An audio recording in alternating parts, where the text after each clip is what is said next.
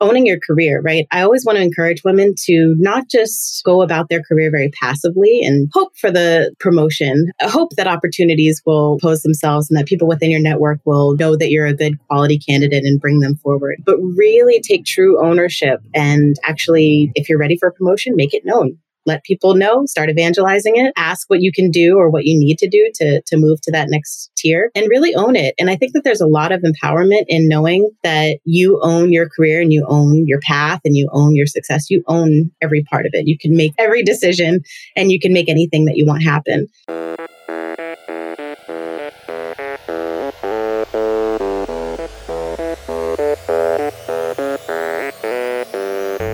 Welcome. I'm your host, Dino Cattaneo, and you're listening to Authentic Leadership for Everyday People, the podcast where we investigate the connection between effective leadership and authenticity. If you're looking for inspiration and tips on how to become a better leader by being your true self, you're in the right place. Last week, we had a very powerful conversation with Zanika Chapman. The topic was bullying in the workplace. We addressed many angles of the issue. We talked about what you can do if you're a victim of bullying. We talked about what you can do if you're a peer of somebody who's being bullied. And we also talked about the measures that HR departments and leaders can take to avoid getting a bullying situation or a bullying culture in their workplace.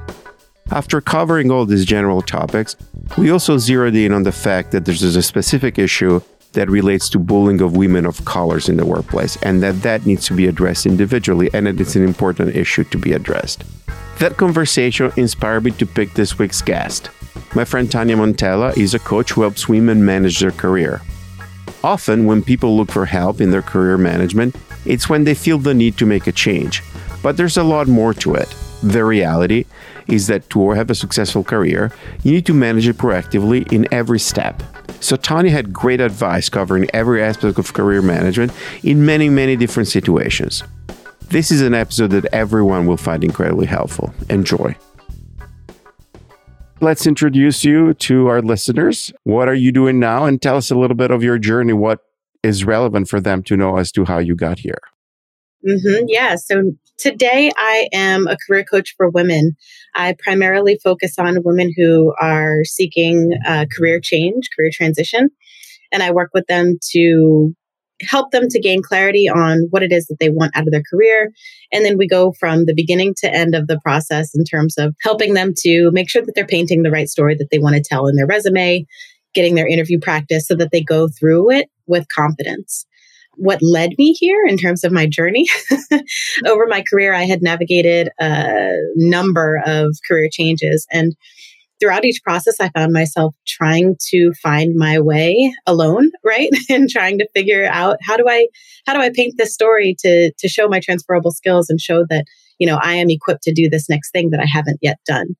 And so after doing that a number of times, I, I think I've kind of found the special sauce because I was successful each time. And now I, I seek to help women who are doing that and, you know, not, not allow them to do it alone.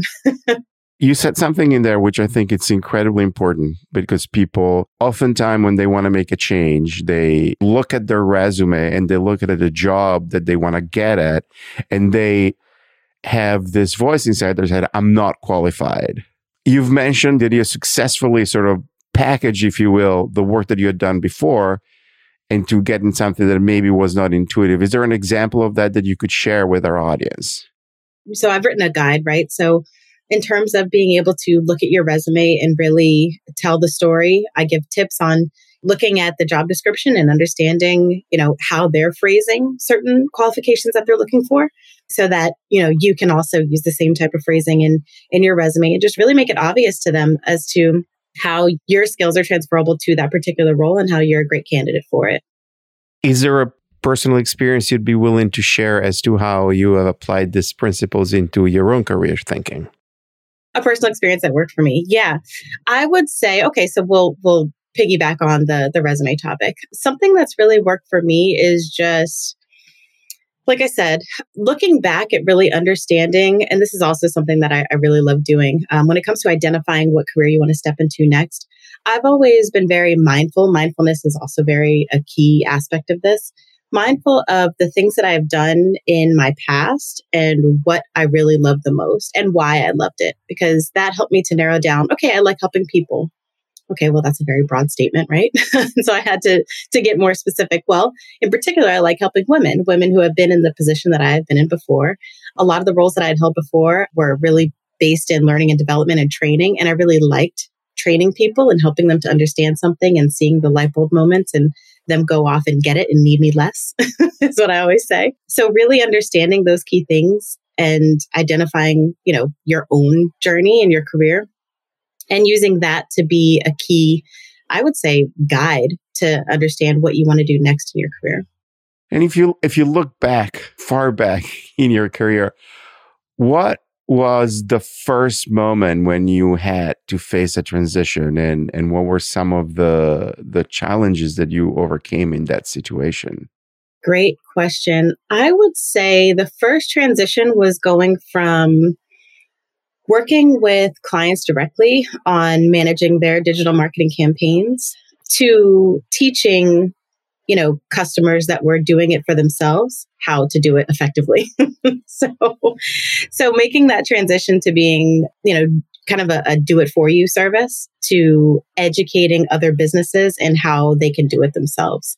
The biggest challenge i saw there was kind of distilling down my and this is what led me to learning and development because i thought it was very intriguing to do this taking all the information that i had because it was very easy for me but to somebody who's new to digital advertising, particularly using the platform that I worked for at the time, having to help them understand how to do it in a very simplistic way that doesn't overwhelm them was a challenge for me because I'm taking all of my knowledge that I know very well and I could speak to it, you know, till I'm blue in the face, all the different acronyms and things like that. But then really drilling it down and helping somebody to learn how to use that platform to run their digital marketing campaign step by step again in a way that they wouldn't be overwhelmed by it. That that was a learning curve for me.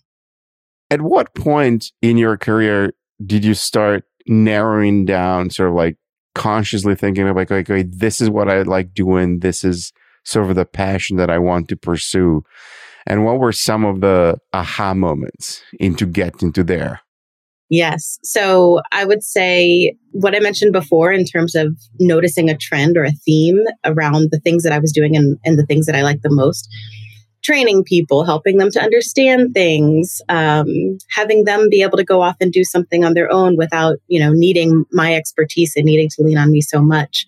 Those were the key themes, but the aha moment for me was, and this is what really helped me to to narrow down my focus on helping women with their career change the aha moment for me was, you know, that's how it took form in the corporate world. But once I started noticing more and more that people were sending women my way who needed this type of, of advice in their career, I started noticing it pick up speed. more and more women were coming my way or being sent my way. And I noticed how much they were getting out of the advice that I was giving them. And then in return, how much fulfillment I got out of helping them. In a just a 30 minute conversation you know it wasn't like this built out program that i have now. We weren't you know meeting for weeks on end and taking them through exercises or anything like that. It was just being an ear to listen to and then giving them advice that was specific to what they were experiencing in their journey at that moment i think was the most impactful thing. And that's what the light bulb moment for me where i said okay i like teaching people. I like helping people but it's it's going to take shape in this way. As you look back at sort of some of the experience that may not be intuitively tied to this teaching is there anything that you know you're like oh that maybe at the beginning of my career at some point didn't seem really related to my passion but ultimately it helped me? What is what is an example of that so I would say as I started to get more narrow, right? I started with, you know, teaching other businesses and then so I held accounts and working with the clients directly. And then I went into doing more internal learning and development. So teaching employees, um, employees who were onboarding and new to the company.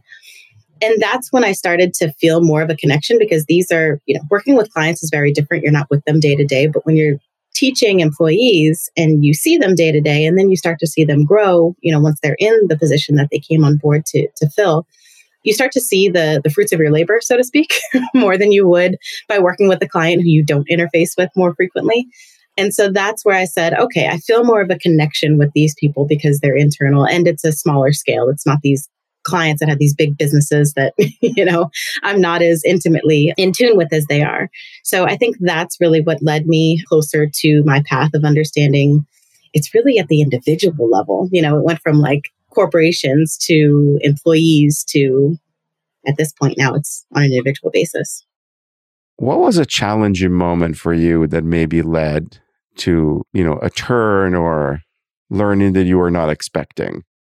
I would say when it comes to starting my own business, one thing that I wasn't expecting was observing, and I'm just going to be completely honest here, observing how disposable an individual can be at a corporation, regardless of performance. That is where I said, okay, anything can happen. Market conditions, anything can cause, you know, layoffs. I mean, you name it, right? Anything can happen and you can lose your job tomorrow. And I said, I want to be able to build something for myself that, you know, is more, uh, that I have more control of, right?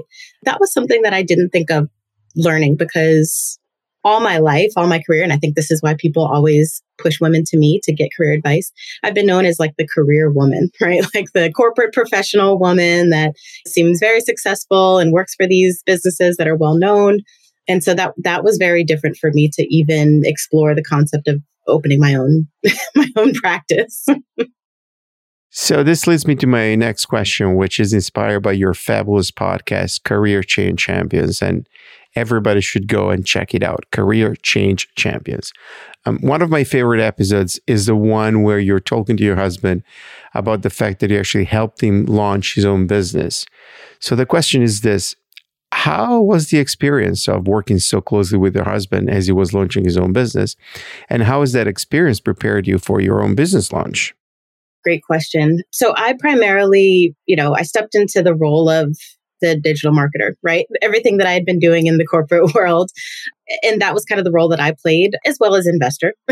so, so it was really working behind the scenes to help build the brand from networking with the people that I knew graphic design wise to build the logo to me myself building the website which i hadn't done before but nowadays you know website platforms are quite intuitive so i was able to to figure it out on my own to you know just everything the the signage i mean everything like that uh, that goes in into marketing a business. That is kind of the role that i stepped into and what i found was again, here I am being behind the scenes, helping another business to flourish, right? Just as I had done in the corporate space, I'm helping all these businesses to be successful and run their digital advertising. And so what was eye opening for me was I'm doing it for other businesses, including my husband's. Why am I not doing it for myself? Clearly I can do this. Companies hire me to do this. Now I'm doing it for my husband and it's it's working. It's worked in all facets. Like why am I not building my own dream. And what was the experience of working with your husband? That's comes from a little bit my personal experience. I find that the dynamic of working with your spouse requires additional communication skills, if you will. What were some of like the biggest lessons in working with him that then you are taking into your work with your clients now and you know, maybe delivering messages that are challenges at time?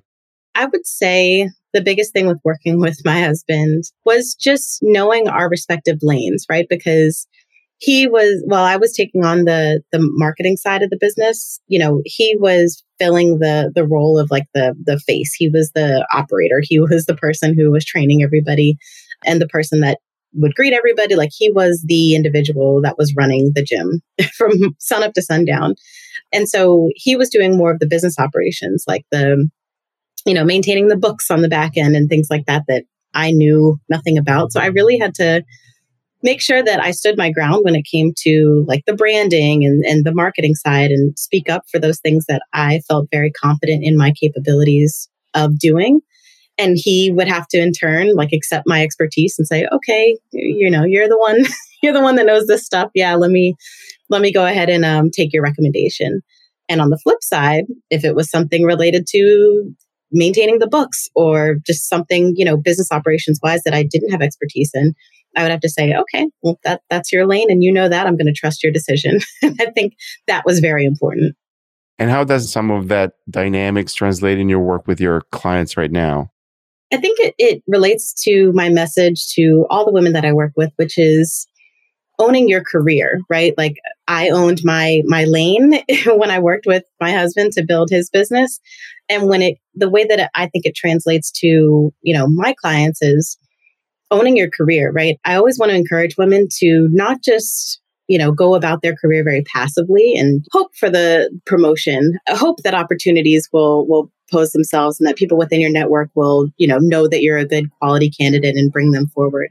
But really take true ownership and actually, you know, if you're ready for a promotion, make it known. Let people know, start evangelizing it, ask what you can do or what you need to do to to move to that next tier and really own it. And I think that there's a lot of empowerment in knowing that you know you own your career and you own your path and you own your success you own every part of it you can make every decision and you can make anything that you want happen. There's a lot of power and strength in that. Once you realize listen i don't have to stay at this job that i hate. You know I, I don't have to continue doing this thing because i'm a little bit burnt out by it to be honest and this other thing interests me more. Once you know, like, yeah, I don't have to stay here, I can do something different, and you have the confidence to be able to present yourself in a way that will set you up for those types of opportunities, sky's the limit. That's a great answer because it, it actually segues very nicely into the next area that I wanted to cover, which is all the fabulous career advice that you have. You use the term owning your career, managing your career proactively, and, and I think this advice applies not just to women, but really to everyone. So, what are some of the steps that everybody should take, whether or not they like their current job? You know, steps to be proactive in managing a career. Think about it as like sort of basic work hygiene, good habits that have to be built in to be mindful about the fact that you're basically in charge of your career every day. Yeah, I would say one, it's that mindfulness, taking a moment to just evaluate where you're at in your career, whether that be your, your current role, the team that you're on, your manager, the company that you work for. Just evaluate, evaluate your your surroundings. I don't think we do that enough. We don't take a moment. We, you know, we're just in the rat race. We're we're doing our jobs every day. We don't really take time to think how we feel about it one way or another until it's too late. Like, oh shoot, you know, this reorg is happening, and now I have to rethink my career. So I think it's taking a moment to just pause and reflect on your current situation and what you like or do not like about it. The things that you don't like, that's what you want to look to change. And so then it becomes a matter of, okay, well, what do I need to do to change this? If it's the environment or the team or the manager, it might be a matter of better communication or it might be a matter of, you know, let me go ahead and brush off my my resume make sure that it's ready for anything that could happen whether it's by choice or not and really owning it that way, right? I think a lot of us also, we don't touch our resume unless we need to. I think it's important to keep that up to date. I want to go back just for a second to the, the mindful assessment. I think that it's on an intuitive level thinking, okay, I am happy, I'm not happy, etc. But what are some of like the maybe deeper, less intuitive questions, areas that you should work at in your work environment to kind of like assess where you are and how your current position is playing out in your career overall. So I think it, it's taking a look in, in those areas. The job that you're doing, the team that you're on, the person that you have as the your leader, your manager, and the company you're working for. I would say look in those four areas and identify if there's something that's not working for you. Because if it's the, the work that you're doing, you're not fulfilled. You're not doing, you know, what makes you happy. And if that's the case, there's there's some digging to do to understand what what does make you happy. And that's where it goes back to earlier how i said reflecting on things you've done in the past that you really loved and why. Many people think about career management only within the context of changing a job.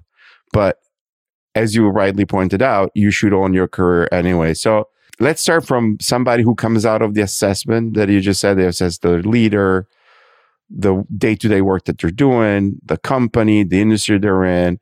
And they're like, there's a lot that they like there.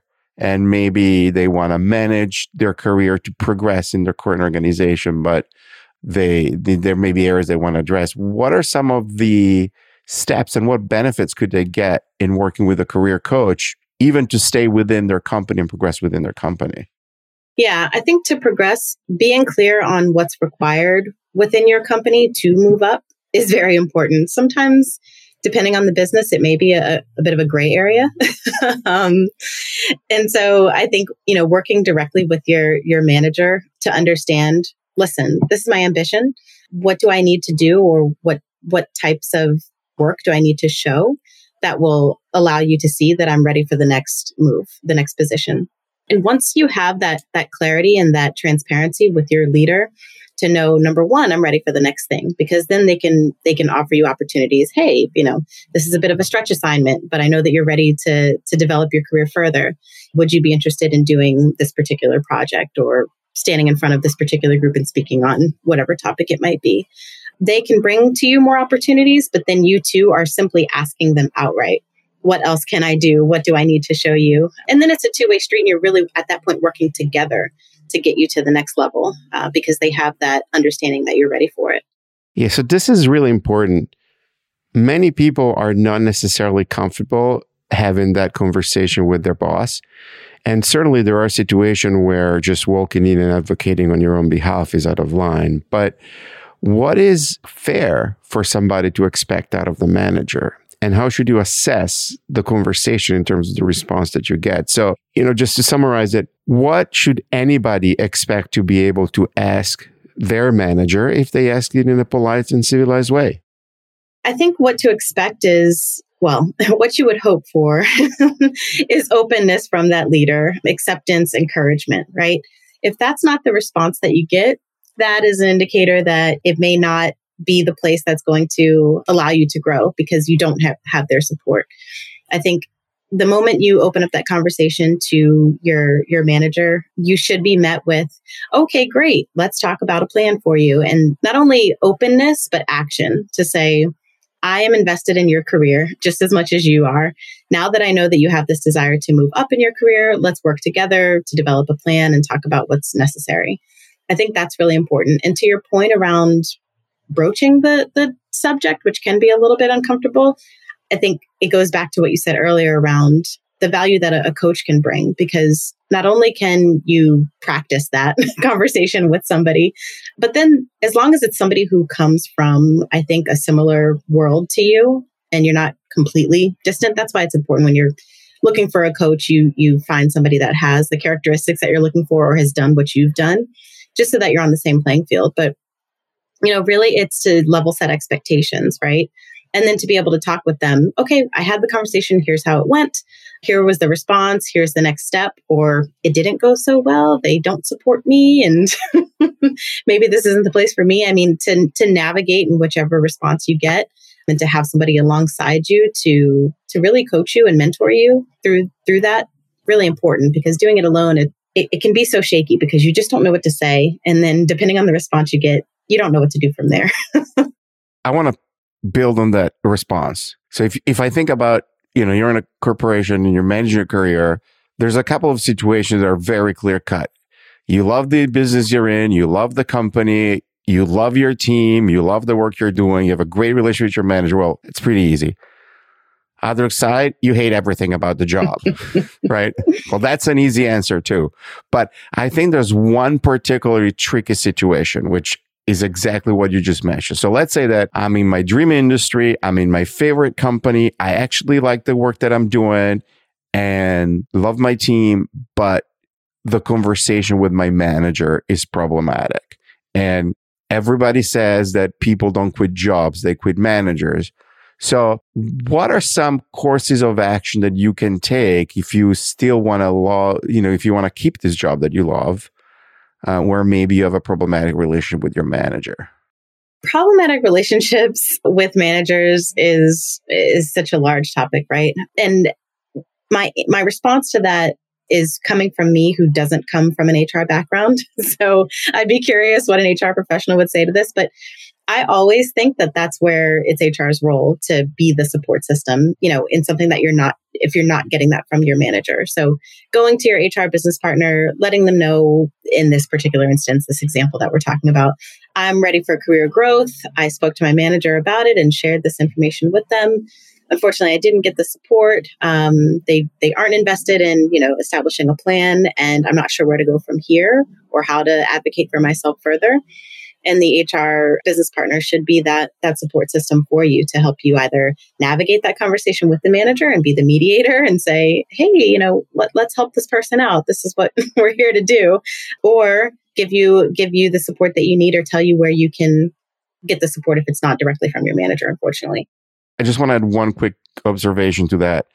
That conversation with the HR person I think is a conversation that you should go in knowing that that is actually something that's going to tell you a lot about the company and the culture. To me, it's it's a little bit of a deal breaker in terms of my relationship with the company if you find out that you don't have that lane of support that, that you can safely go to. So that was like a, just a little parenthesis. Okay. So we've talked about ways to advancing and keeping your career within the same company. Let's say you've done that assessment and the outcome of the assessment is that definitely that's not the company where you want to spend the rest of your life. Mm-hmm. Uh, that may, there's two of those. There's one like, well, I, maybe like, you know, I got one more year, two more years left. And then there's like, I got to get the hell out of Dodge. yeah. What are some things that you should do in case one, which is okay, definitely not a place for the long run? Get acting immediately.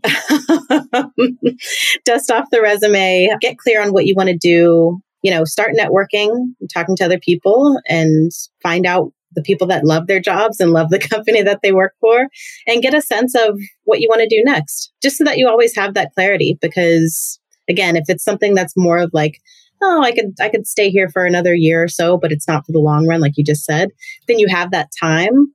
But it also takes time to get clear on what and where you want to go next, right? So I think it's just establishing that. Great. And then if we go to the other scenario, the gotta get the hell out of Dodge scenario, what are some of the most important steps you need to take to make sure that you're not going from the frying pan into the fire? Meaning, what do you need to do to avoid making a mistake just because your decision is driven by the need to leave? Yes, so important because this also comes into play even when people are are just in their job search and they've been searching for months and they're they're desperate at that point for a different reason. And I would say making sure that you're clear on your values and what's important to you out of an employer and sticking to that, right? You have to be, you have to hold yourself accountable to make sure that you're not just taking the next offer because out of desperation for whatever reason that desperation is for you.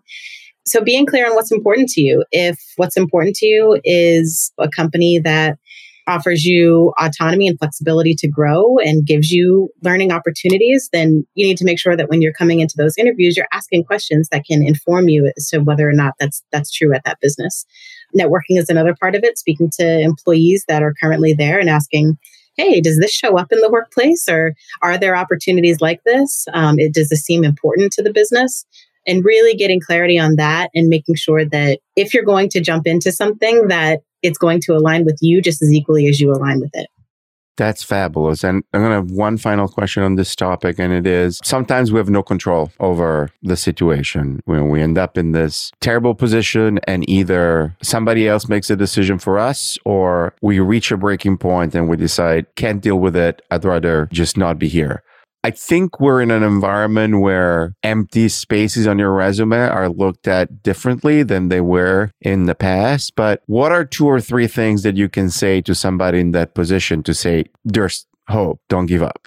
It's so true because it's something that I see now with job seekers. On average, people are searching for three to six months and then you're seeing the the people who after that time they're they're announcing hey i've gotten this fantastic job opportunity. I think seeing seeing that happen for other people is one thing to to lean on to say it will happen. It's just either a matter of time or it's a matter of getting the help that you need and and working with somebody to understand like why aren't you getting the the callbacks from your resume? What is it about your resume that's not resonating or why aren't you able to make it through the end of the interview stage? Is it some way that you're not presenting yourself properly or you're not asking good questions? And I think that that really is what it comes down to is just knowing that it's going to happen. I mean, it, it, has no choice but to happen for you in terms of an opportunity presenting itself and being a perfect fit. But you just have to stay focused and you have to stay persistent. I think that's the other thing is like giving up is not going to give you your your dream job, right? So making sure that you, you know, have that encouragement from others who are going through it as well or who can just remind you, listen, you're you're a great candidate and people are going to to see that. Fabulous. All the advice that you've shared so far applies to everybody. But I want to take just a few minutes at the end to talk about the specific group of people that you work with, which is women. What are some of the challenges that are unique to women in managing their career? And what is some of the advice that you have for them? What I see the most with the women that I work with is a lack of confidence and a lot of limiting beliefs that are feeding that lack of confidence. They're thinking, oh, you know, I'm just not good at, at interviewing. You know, I just, I get, I get really jumbled up in my words and, and I'm just not good at it. But when you speak to them, that doesn't show up at all. and so you, you just have to let them know and, and encourage them and remind them like, you're a great speaker. You know, if it's in times of, of stress or, you know, you're feeling the need to match and mirror that person because they're speaking quickly and you don't have the ability to do that, maybe that's why that's showing up. But really, it, it comes down to those two things primarily. And like I said, they feed one another. And so the advice that I always give is it's always tailored to that individual because if, if they think they're not good at the one thing, and when I talk to them every single time, they do appear to be very good at it, I have to let them know that. And I have to give them specific examples. For example, you just said to me, you know, XYZ, and just encourage them and let them know you actually can do these things. You're probably thinking it's worse off than what it is, but that lack of confidence is showing up for you, you know, in front of the employer. And that's the disconnect. Your confidence and your abilities is not translating because you think that you're coming off in a certain way or you think that you're not qualified. And that's not your decision to make, that's theirs. Fabulous. Okay. I'm going to now move to the personal oh world boy. of Tonya. What's a hobby or a passion that you have, and how has that shown up in your work? I love to paint and I love to listen to music. um, so obviously, I tend to do both. How does it show up in my work? Ooh. Well, I guess the biggest the biggest comparison I can make is each of my clients that I work with, I think of as a different painting, right? so I have to use a different palette for that person. I have to maybe play a different you know type of music in the background to make sure that my my message is resonating and that I am giving them exactly what they need so that the final product of that that painting shows up to be what they're looking for. That's fabulous. And now the question, as you know, my favorite question of the podcast. What is the business cliche or expression or jargon that drives you crazy? The one that comes to mind is just is circle back. I mean, I don't know why. It just every time I hear it, it's like you could say anything. You could say, I'll, I'll follow up with you. Or one thing to just go back to the topic we had before, but just circle back. I don't know why. it's something so simple and so harmless. But for me, I don't know. I feel that we can find a better way to phrase that.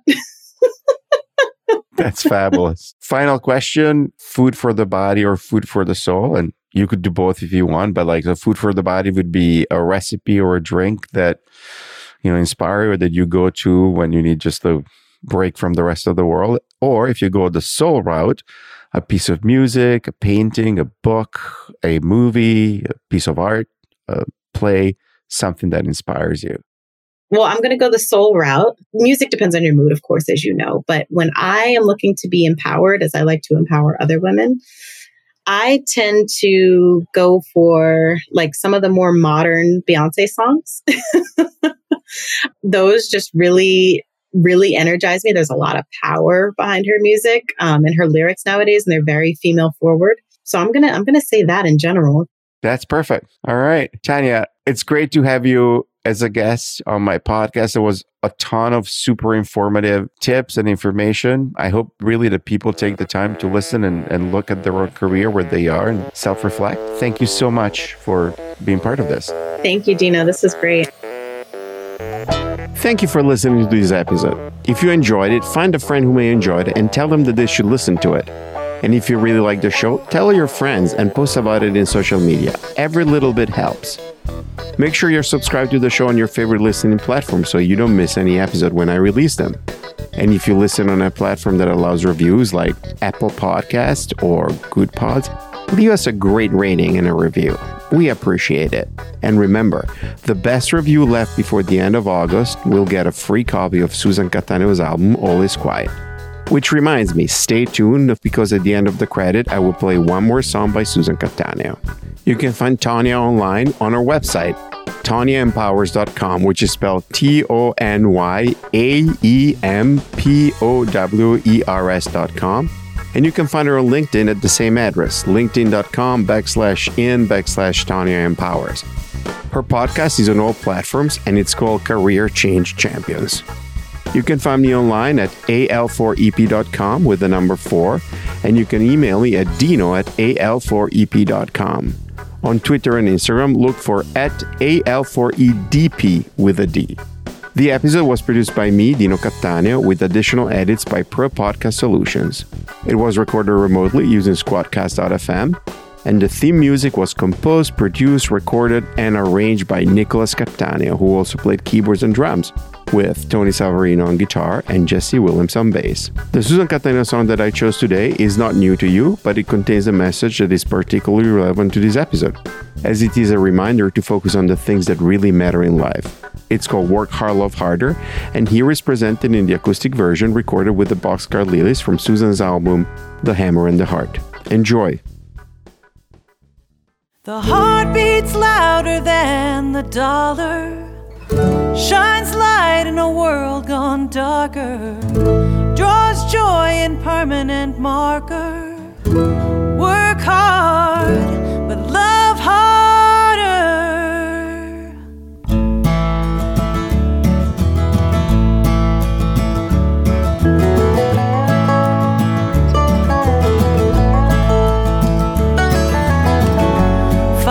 Time's got a job to do. Punches in his time card, then he's coming for you. You pray to Saint Joe for that nine to five. You should be praying to Saint Valentine.